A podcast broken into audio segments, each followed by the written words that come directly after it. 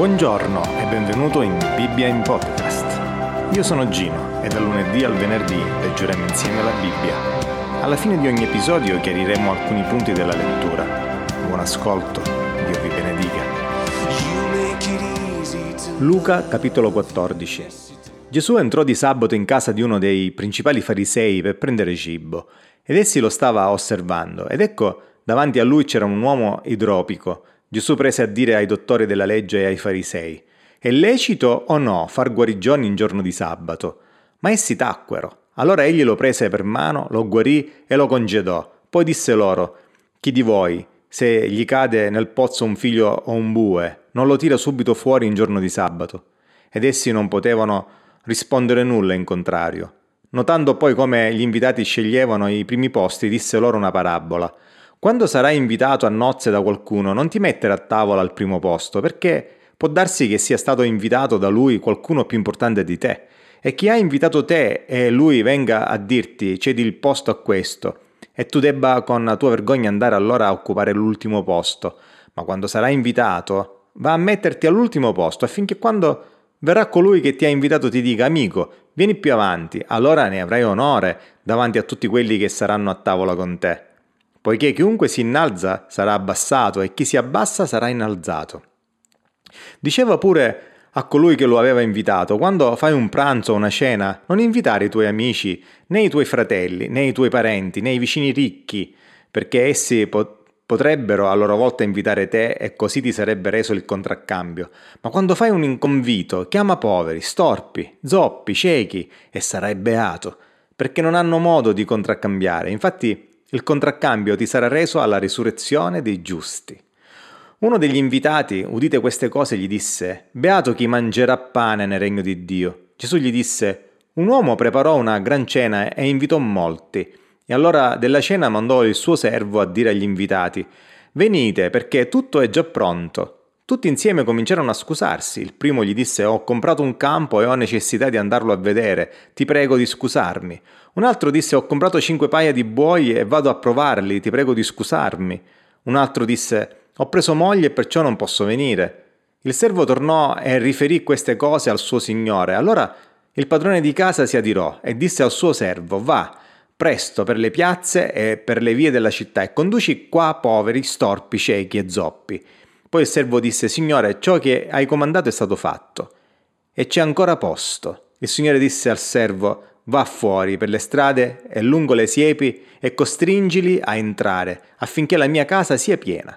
Perché io vi dico che nessuno di quegli uomini che erano stati invitati assaggerà la mia cena». Or molta gente andava con lui, ed egli, rivolto verso di loro, disse: «Se uno viene a me e non odia suo padre, sua madre, la moglie, i figli, i fratelli, le sorelle e persino la sua propria vita, non può essere mio discepolo.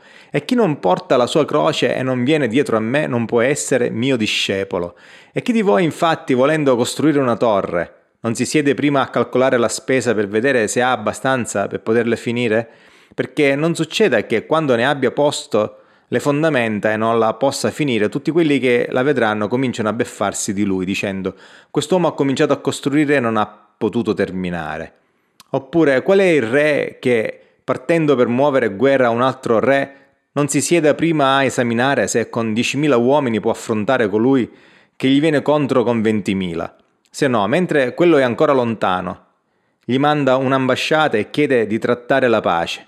Così dunque ognuno di voi che non rinuncia a tutto quello che ha non può essere mio discepolo. Il sale, certo, è buono, ma se anche il sale diventa insipido, con che cosa gli si darà sapore? Non serve né per il terreno né per il concime, lo si butta via. Chi ha orecchi per udire, oda».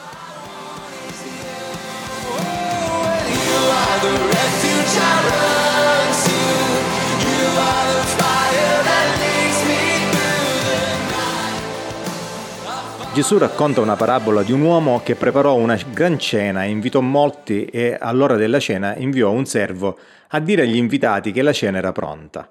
Era consuetudine tra gli ebrei dare un doppio invito. Il primo invito serviva agli ospiti per informarli riguardo il giorno e il secondo invito era il giorno della cena, quando tutto era pronto. Il padrone di casa mandava così il servo a chiamare gli invitati. Noi vediamo le scuse degli invitati nel declinare l'invito e questo indicava una mancanza di cortesia, quindi era un comportamento offensivo, era un forte messaggio sociale negativo, sfidando l'autorità e l'onore di chi ospitava. Nessuna scusa è valida. Qual è la buona scusa per perdere la propria anima per l'eternità? Davanti ad una chiamata di Dio le scuse non reggono. Dio conosce il nostro cuore e le nostre azioni. Le scuse di rifiutare l'invito di Dio sono ingiustificabili e talvolta ridicoli. Gesù vuole che gli ascoltatori dovevano sapere valutare colui che ha fatto l'invito. Quindi Dio si è arrabbiato perché ha visto il disprezzo, l'indifferenza e la falsità di quelle persone. Il padrone di casa, Dio, è nello stesso tempo severo e generoso, invita tutti nel suo regno. E se oggi non fai parte del regno di Dio, se non hai Cristo, non lo sarai dopo la morte. Per far parte del banchetto della tavola del regno di Dio devi accettare l'invito del Vangelo oggi, per partecipare al banchetto domani. Le tue scuse nel rifiutare Dio sono senza senso davanti a Dio.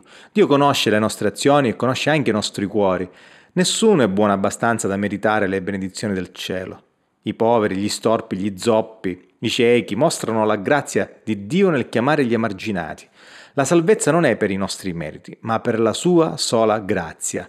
Noi siamo i servi di Dio che devono invitare le genti ad accettare il Vangelo e siamo chiamati a farlo con una forte persuasione.